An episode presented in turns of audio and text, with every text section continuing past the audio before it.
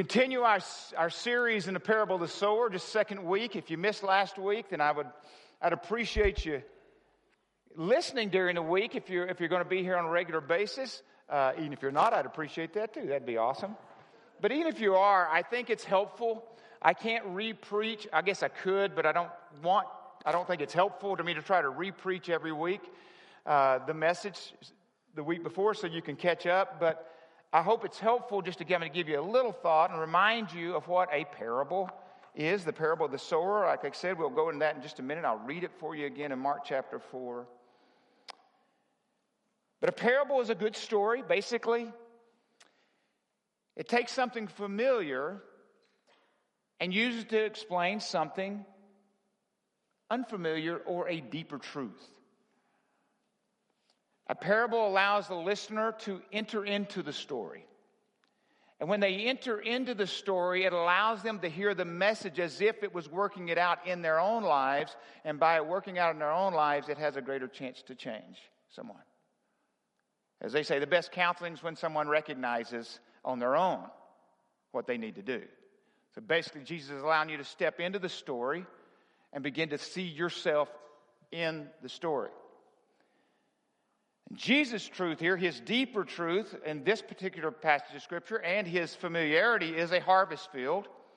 But his deeper truth that he's trying to get across to the folks is that a person's reception of God's word is determined by the condition of their heart.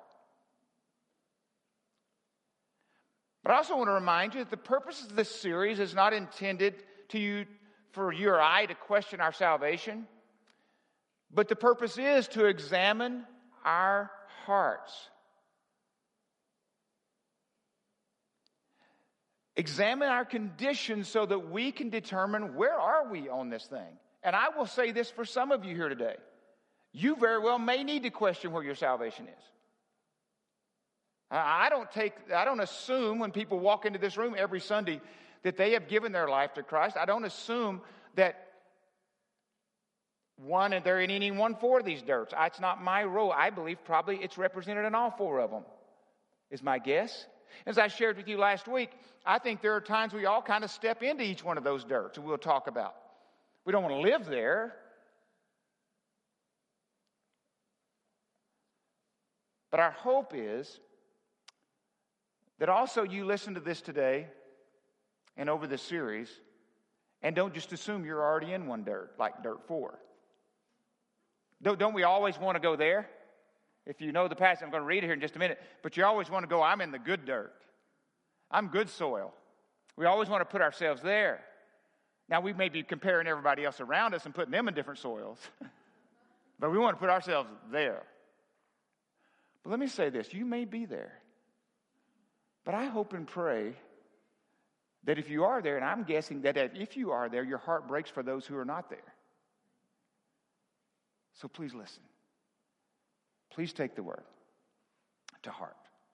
Because Jesus says, as we'll start this passage of Scripture, and we're going to visualize it here in just a second, the first word out of this passage of Scripture we will read is listen. That's his first word. Then in the middle of this passage, what does he do?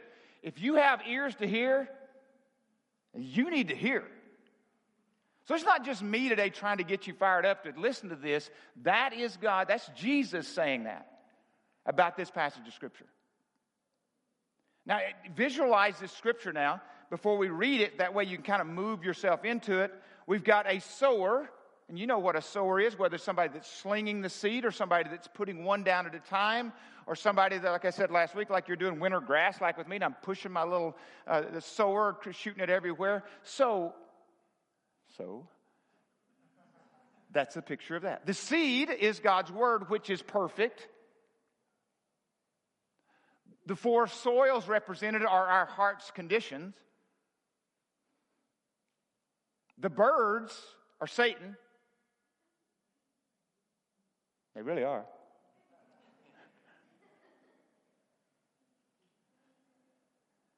The sun, the word says, comes and scorches it.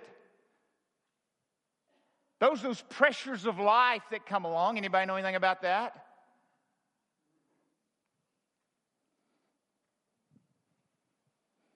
Thorns cares of life, distractions, those thorns that come in to choke the word out, thorns, and then there's fruit. So that's your visual here as we read this Mark chapter 4, 3 through 20. Listen! Exclamation point, right? Farmer went out to sow his seed. As he was scattering the seed, some fell along the path, and the birds came and ate it up. And here's the, going to be our text for the day, and we're going to read all of it, but here's our text for the day. Some fell on rocky places where it did not have much soil. It sprang up quickly because the soil was shallow. But when the sun came up, the plants were scorched and they withered because they had no root. Other seed fell among the thorns, which grew up and choked the plants, so that they did not bear grain. Still others fell on good soil. It came up, grew, and produced a crop, some multiplying 30, some 60, some 100 times. Then Jesus said, Whoever has ears to hear, let them hear. When he was alone, the twelve and the others around him asked about the parables. He told them, The secret of the kingdom of God has been given to you. But to those on the outside, everything is said in parables, so that they may be ever seeing, but never perceiving, and even hearing, but never understanding. Otherwise, they may be turned and be forgiven. Then Jesus said to them, Don't you understand the parables? How then will you understand any parable? The farmer sows the word. Some people like the seed along the path where the word is sown. As soon as they hear it, Satan comes and takes away the word that was sown in them. Others, like seed sown on rocky places, hear the word and at once receive it with joy. But since they have no root, they last only a short time. When trouble or persecution come because of the word, they quickly fall away. Now, listen, you may want to underline, I'm not going to spend a lot of time on it. But because of the word, because of Jesus. When persecution comes because of your association with Jesus, they quickly fall away. Still others, like seed sown among thorns, hear the word, but the worries of this life, the deceitfulness of wealth, and the desires for other things come in and choke the word, making it unfruitful. Others, like seed, on the, seed sown on the good soil, hear the word, accept it, and produce a crop some 30, some 60, some 100 times what was sown. So, dirt number two, if you're scoring at home, is mentioned as the rocky, shallow soil, where the plow either didn't, let me say this, either did not or could not cut deeply enough to break up the hard ground just below the surface. The soil only produced plants with weak, shallow roots. So if you get the picture, the seed in this hits the hits the, this soil, this this thin soil. The, the no doubt the heat of the sun, because it's so thin, heats it up quickly. It germinates quickly, but when it goes to put its roots down, the depth of it, when it goes to put its roots down, all it hits is hard surface.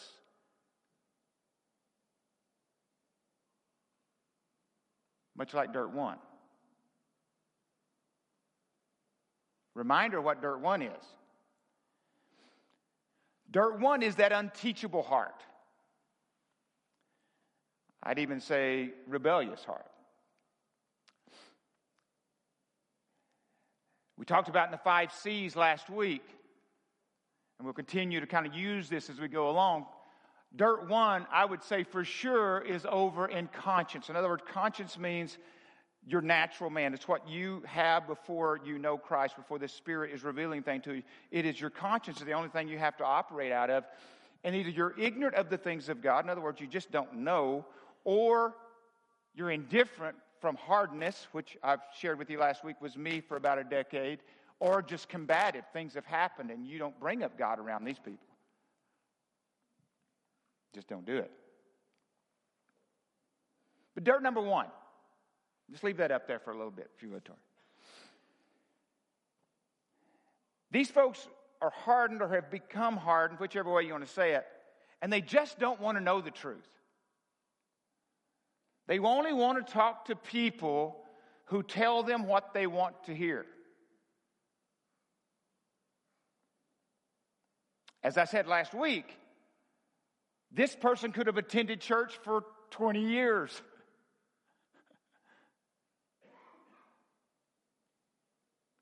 But they've either always been or have become unteachable. God has shown them his desire for their life in various ways. Whether through, now I think God speaks to us in really, I think, kind of three categories. You can do with it what you wish. But he either speaks to us through his word, he speaks to us through people, or he speaks to us through circumstances. But he speaks. God is speaking, and he doesn't stutter. He speaks for a purpose. He doesn't speak like a lot of people you know are just rambling. No, he speaks for a purpose. God speaks. But for whatever reason during this time, when God has spoken to you, whether it's you're in over here or you were over in here at some point, you begin to harden, saying, I am not moving. I see what you're saying, God. I get it loud and clear, but no. And when you say no long enough to the Spirit moving on your life, all it does is pack that ground down harder. You can still attend church. You can still raise your hand. You can still give an offering. But you become unteachable. Christ warns us in this passage that if you get there and the ground is hard, when the word is sown, sown, the thief comes to steal it. John 10 10, the thief only comes to steal, kill, and destroy. So, what's happening is when the seed of God is sown, whether it's by circumstances, people, or the word, it is hitting hard ground and it's stolen, so you cannot live into the abundant life that Jesus promises. Just can't do it. It's not, it's not even an option for you because you've allowed the ground to continue to get harder and harder. Third, number one, unteachable, even to the point of rebellious heart.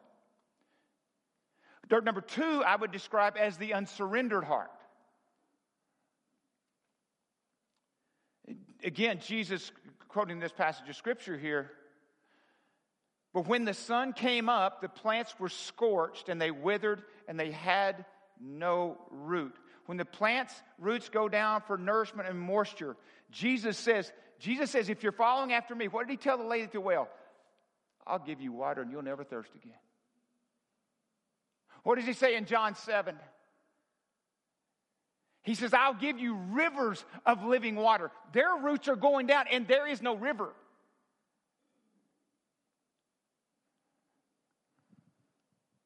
That the wellspring of life. As I shared with you last week in, in, Romans chapter 1, I think it's verse 18, 19, it says, it says that, that by their evil desires, by suppressing the truth, by suppressing the truth, the truth is trying to bubble up. I, I look at it this way the, the wellspring of life is trying to bubble up within that person, and guess what they're doing? They're going, no. No.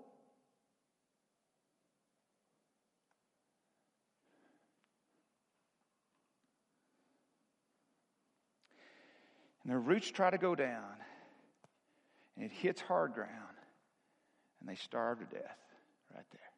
There's no nourishment, there's no water.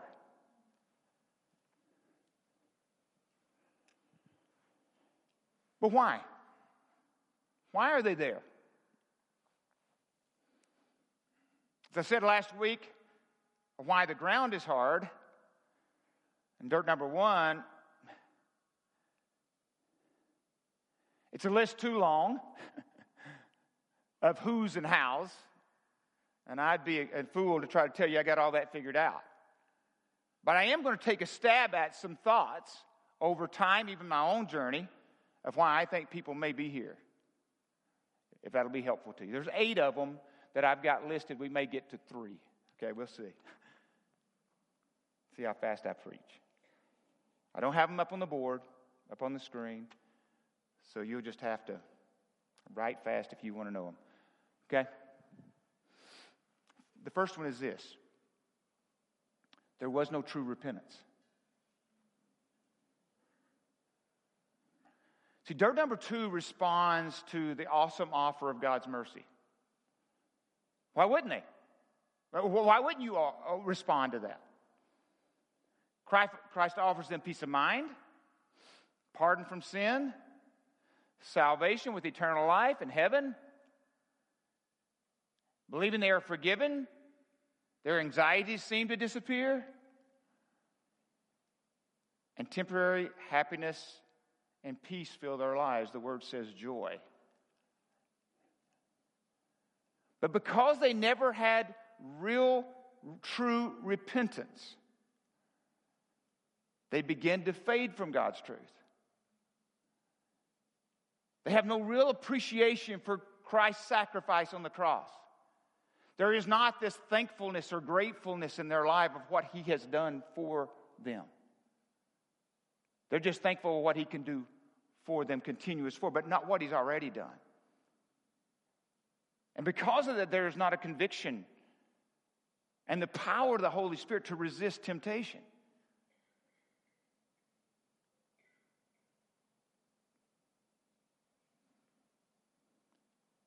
Without repentance, there is no conversion. Let me say this again, folks. This shouldn't be revolutionary. But I think this day and age, age it almost is.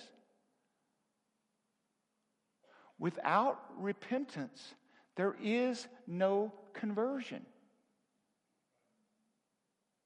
Jesus' first sermon, repent, for the kingdom of God is at hand. Peter, on the day of Pentecost, repent. That's his word. I'm not making this up this morning.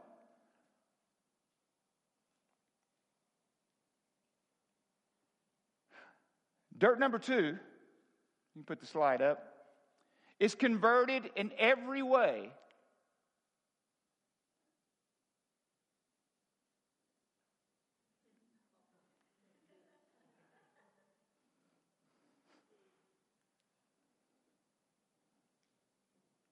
Dirt number two.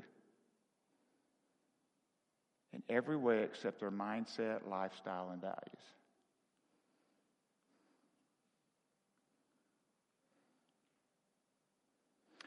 Another thing that I think is a reason why we get here is camp highs. The camp highs can happen in here on a Sunday. I'm not talking about just Prescott. I'm not just talking about San Diego. I'm not just talking about, but we call it in youth ministry the camp high.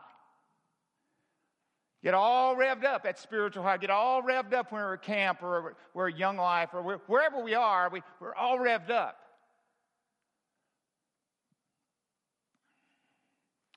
But when they step back into the real world, if you will, the tough gets going. And Jesus basically becomes irrelevant to the decisions of their life.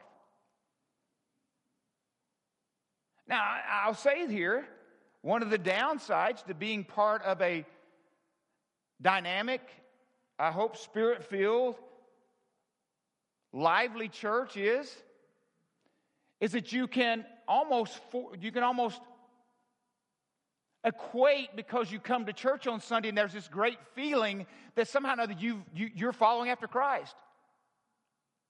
That you get this spiritual high on a weekly basis, that somehow or another, because I get this spiritual high, that somehow or another I am a full blown follower of Jesus Christ. Does that make sense? But the spiritual roots don't sink deep. You face crisis. You face disappointment. You face disappointment by, by good meaning, well meaning, whatever, good people who are spirit filled. Guess what? They're going to disappoint you. For sure, the one standing up here on this platform today is going to disappoint you. Because your roots don't go deep you begin to wither. And if you're not careful, you'll go to the other church to find the spiritual high. Then you'll go to the next church and see if I can find the spiritual high. I may go to church six days a week trying to find that spiritual high. Then what you need is the hard ground tilled up. That's what you need. I'm all for spiritual highs. I, I love going to the mountaintop, but what I have learned is most things grow in the valley, not on the mountaintop. Most of the time on the mountaintop, there's hardly anything growing. Especially go to Colorado.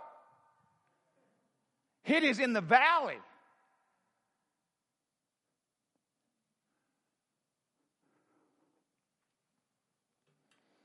Excited, human emotion can carry us for a time. But it cannot be a substitute for real transformation.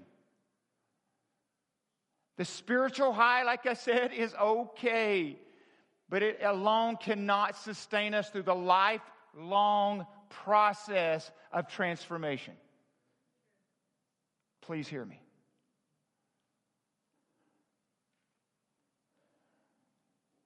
Another one would be, if you're right, if you're taking of the eight, pressure from family or peers. Jesus' word says that when trouble or persecution comes because of the word, because of being associated with Him, quickly it dissipates. Quickly it withers. I, I, shared with you again. I know I'm repeating a lot today, but it's 16 years old. I told you last week. It's 16 years old. The Word of God, the ground was tilled. I know it, but the Word of God was on me. I knew that. But I took my first drink of alcohol at six, on my 16th birthday, and it was a snatching of the raven coming to take the seed.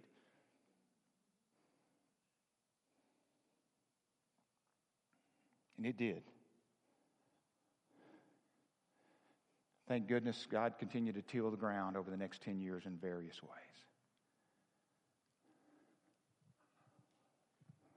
Some of you, it may be pressure, social concerns, it may be pressure from your family of traditions, and this is the way we do things, and I don't know how to break out of that. For some of you, it could be a lifestyle that you just don't know how to get out of it. You just, I, don't know, but your association with Christ and the truth that He's trying to speak into your life is causing the roots not to go deep.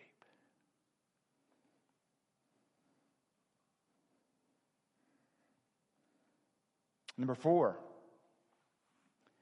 please hear me on this one. But I think a continuous victim mentality keep the roots from going deep. It seems to always be someone else's fault. There is a difference between being truly victimized. People are truly victimized. Please hear this. And I understand that. And sometimes we have to work through a long process because you were. But there is a difference between being victimized and accepting a life of being a victim with its bondage and its challenges. Those are two different things. And when you make the decision, I'm going to deflect everything, I am not going to take response, personal responsibility. I'm just going to continue. You know, it's their fault, or it's their fault, or it's their fault, or it's their fault.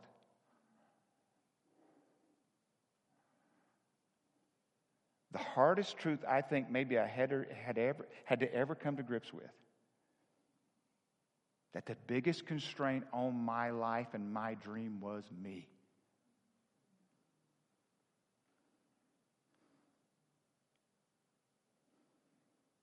I was my biggest problem. Not someone else, not something else.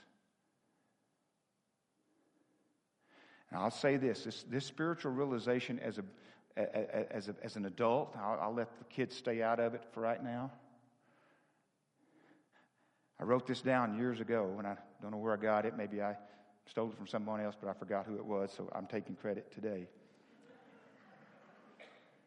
said this If you could kick the person most responsible for your troubles, you wouldn't be able to sit down for weeks.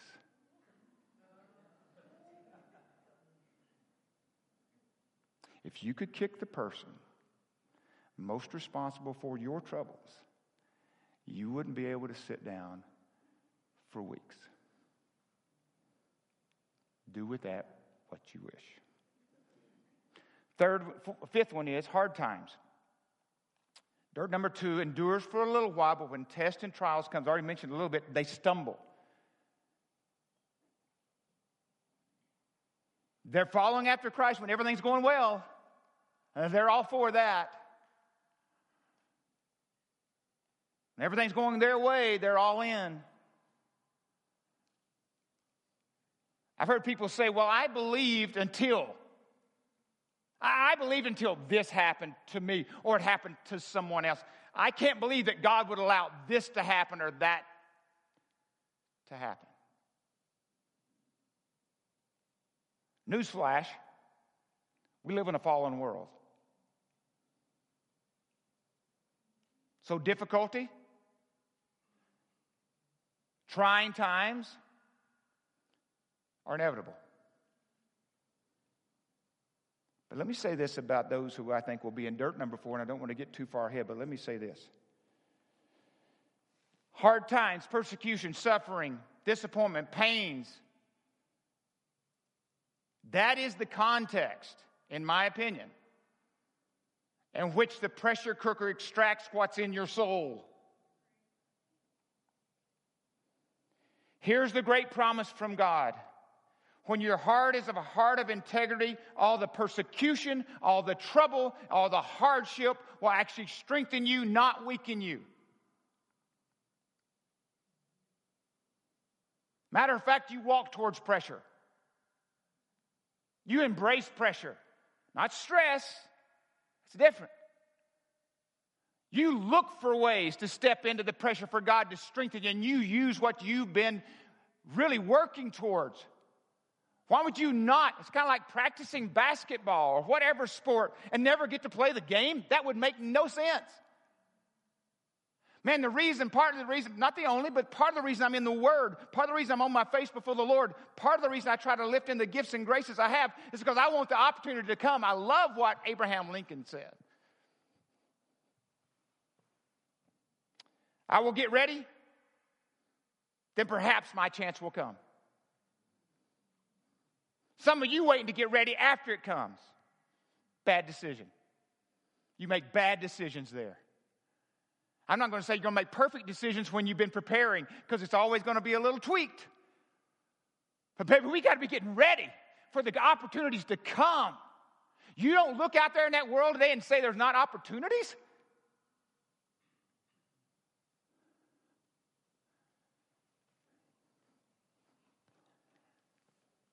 If you've been a follower of Christ for any amount of time, a faithful follower, the one who continues to move forward, how many times do you look back on your life and said, Oh, now I see what you're up to? Have you ever done that? Now, oh God, I see what you were up to. I didn't understand it in the middle of the transition. And some of them we won't know till we get to heaven. But if you step into it with faithfulness, and the Brian Houston's statement I gave you a few weeks ago, I just think it's a great quote. Faithfulness is holding on to your purpose and trusting in God's goodness in the midst of the peaks, celebrations, and mountaintops, as well as the trials, temptations, and tragedies that life throws at you. This is how you grow grounded in grace.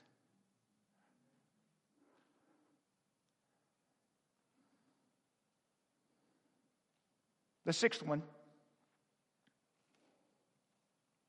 is why some people are in dirt. Number two, I believe, is shallow preaching.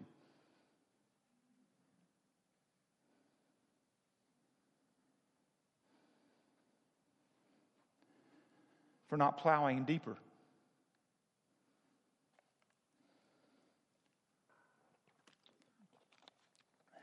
Come on a Sunday, you're okay, I'm okay, we're all okay.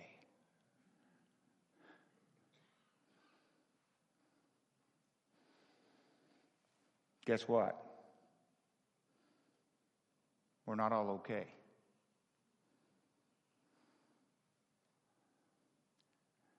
There are religions and churches, I'm guessing, that want to make sure that you come to church and you feel good when you leave. I get it. I, I get that, especially as a leader. You, you want people to go, okay, but I want to go back there because I feel good every time I go there. You come to church each week to get your boost, or not each week, maybe once a month. I'm Overstating the once a week thing, I guess. I'll tell you this personally, and maybe it's just me. A religion or church that is okay with me staying comfortable makes me really uncomfortable.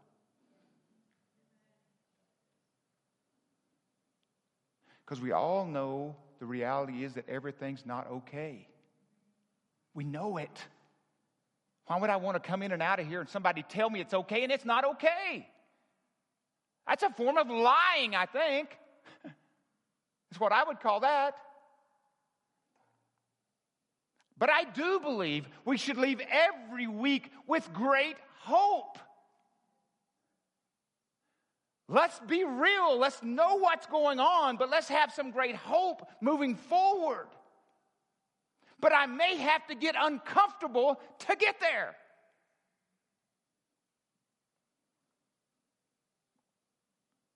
The church will have to answer for their potential role in allowing the dirt to be shallow. From the lack of preaching, of hard truth, the lack of follow up, the lack of discipling, and the lack of a pathway for transformation.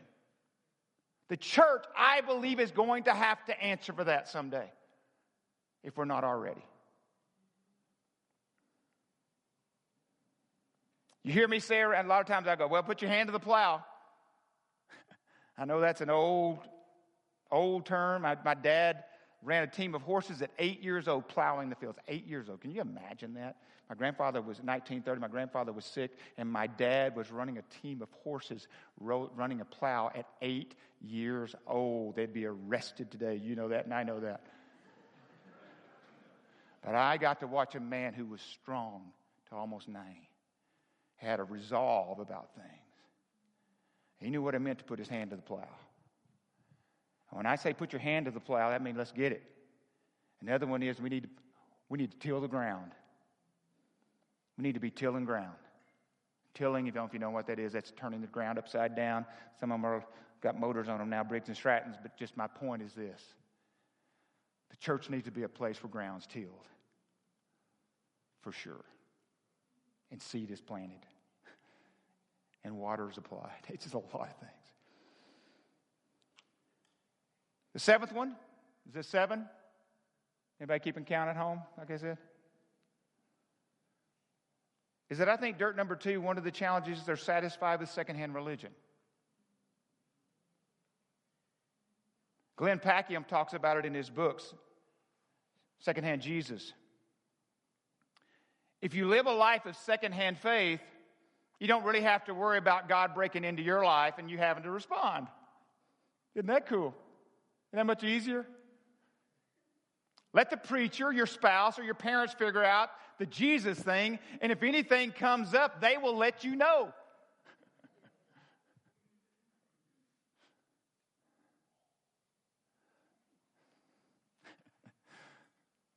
if you don't own it, it's always at the mercy of doubt. We, we, we, can talk about security of faith, insecurity. Let me say this. If your religion is secondhand religion, if your relationship with Christ is secondhand, I understand why your relationship is insecure. Go back to the five C's real quick. I'm going to tell you, I think some of these people who are concerned, is it true? Is it true for me? Is it true for me all the time? I believe one of them is because they're living. They may have already come to Christ in some way. They've made that personal uh, uh, uh, uh, profession of faith, but they still are living it secondhand. And it floods you with doubt at times and this insecurity of is it or isn't it? And it, what it does, it diminishes your opportunity to impact the kingdom because you can't confidently move forward. You can't confidently step into a situation that seems all messed up, a circumstance, and say, God is up to something here, and I trust Him right here, and you continue to move forward. But if the dirt, if, if the dirt is shallow and there's hard rock underneath it, you, you, you'll get scorched there. You'll fade.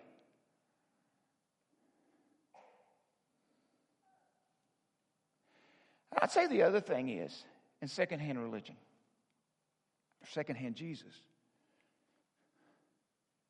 there's always something missing.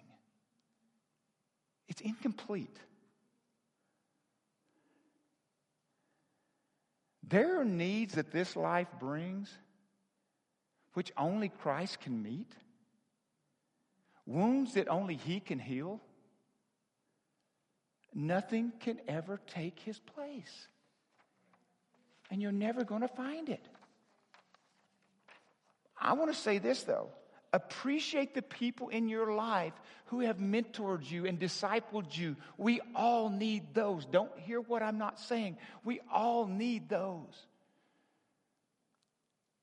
But we need to make sure our relationship with Christ is not simply riding on the coattails of others. Teenagers, husbands. I mean, I know there's others, obviously. And the last one is this number eight. We're going to do all of them. How about that? You have a problem, and Jesus seems like a good answer. You have a problem, and Jesus seems like a good answer. Problem with your kids? Well, go see the pastor. Jesus seems like a good answer.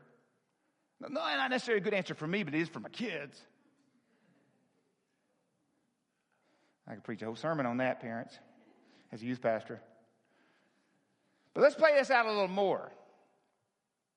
Of course, Jesus is the answer.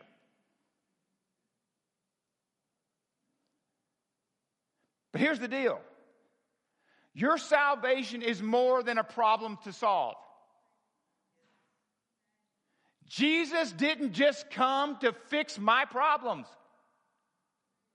He came that I might have life. And He came that I would give my life back to follow Him. He gave His life for me. He turned around and says, But you give yours back. See, dirt number two is listening. See, dirt number two is different than dirt one. Dirt one is so hard and they don't even want to hear it. Dirt number two at least is tilled up enough to listen.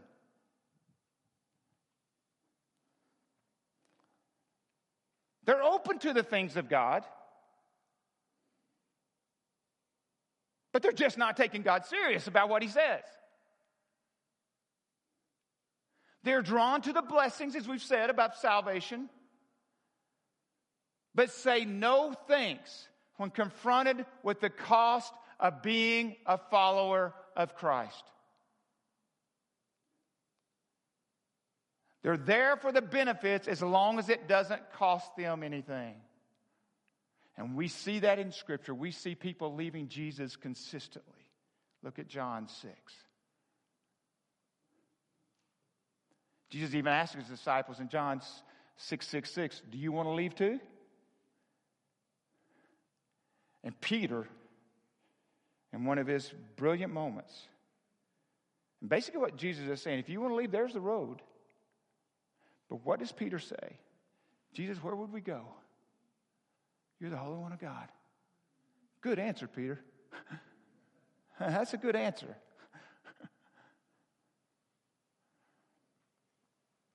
See, in 1986, when I gave my life to Christ, I didn't have a problem that needed solved. I had a direction that needed to change. I love what Andy Stanley says in his principle of the pathway. He said this, he said, the path I'm on always determines where I end up. It really doesn't matter where I intended to be. The path I take ultimately determines my destination. Plans, intentions, family, none of that counts. I always end up where the road I've chosen takes me. It leads where it leads, regardless of race, color, gender, age, education, social status. If it's the wrong path, it can steal an entire stage of your life. Anybody say amen to that, unfortunately? It can leave scars and memories that you can't seem to shake.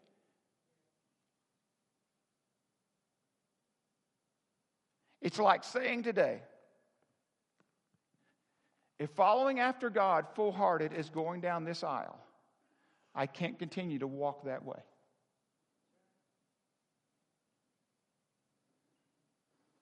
Some of you have determined, for whatever reason, you want to continue to walk your way, and the only way to walk is here.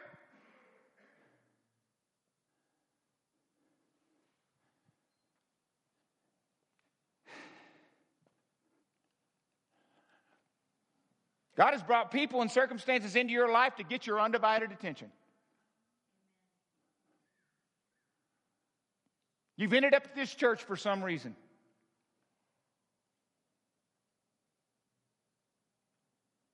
You feel the pull, you feel the tug, you know there's something up. You're open to the things of God. You just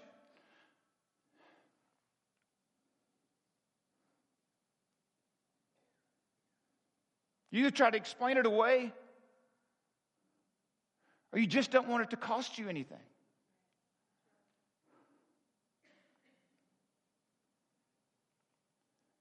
When we gave our lives, or I gave my life and committing our family in so, so many ways, when I made that decision at 27 years old, I had no clue where that path was going to take me. But God had plowed deep. He had plowed really deep.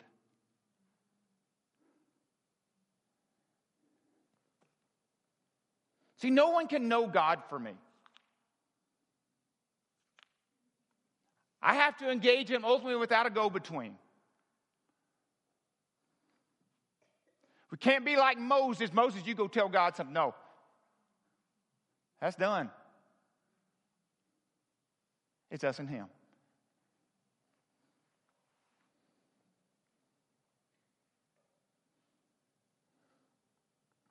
And I believe this is the major turning point where so many people get hardened because, like we said last week, you can't walk away from the cross neutral. You got to do something with the man on the cross. You have to do something with him.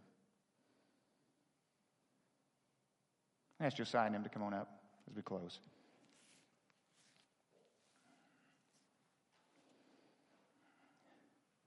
As I shared with you earlier, our intention here is not to make you question your salvation. Am I saved or not saved? But I'll tell you this Jesus does. he goes, Where are you? And he pretty well lays out a picture for us.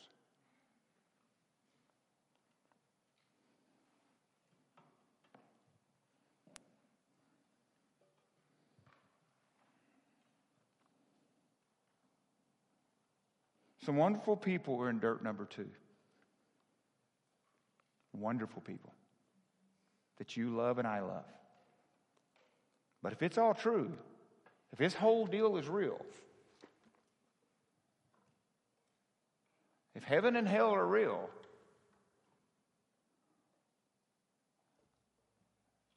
dirt number two is not converted.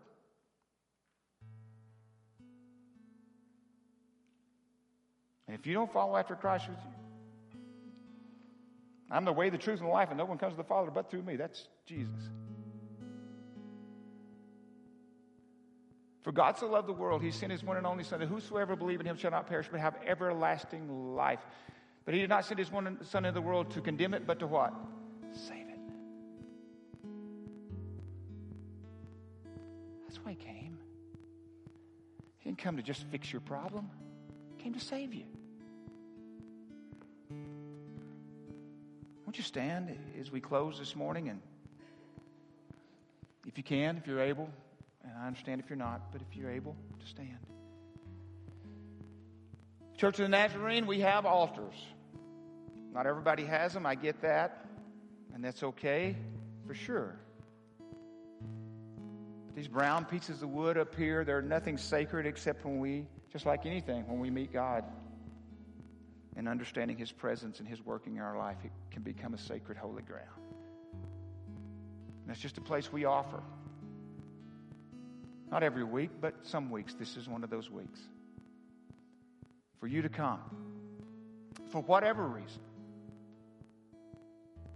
But if you're in dirt, if you think you may be in dirt number one or dirt number two, but maybe you've moved from dirt one to dirt two by last week to this week. Maybe. We would love to get a chance to pray with you. Man, I'll stay here all afternoon and pray with you.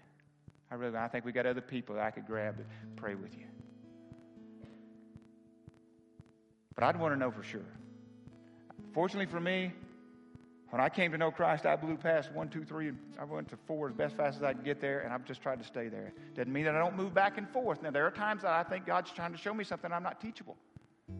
But He keeps, then I go, okay, okay, I need to get that. You know what I'm saying? You ever been there where you, God's trying to teach you something, and finally you give in?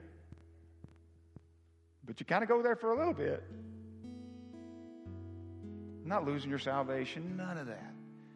But for some of you, you've never repented. It's never been your own. We invite you today to come and kneel at these altars, begin to pray. We'll come around you if you want us to, but you don't have to feel pressure for that either. But let me pray for us. And Josiah and him are going to lead us, and you have an opportunity to come this morning. Lord, we thank you for your word. It's your word. We hope and pray, Lord, we know we come with our own insight and hopefully discernment and wisdom to speak into it. But Lord, as we've said over the past many weeks, man alive, the last thing we want to do is talk anybody into anything.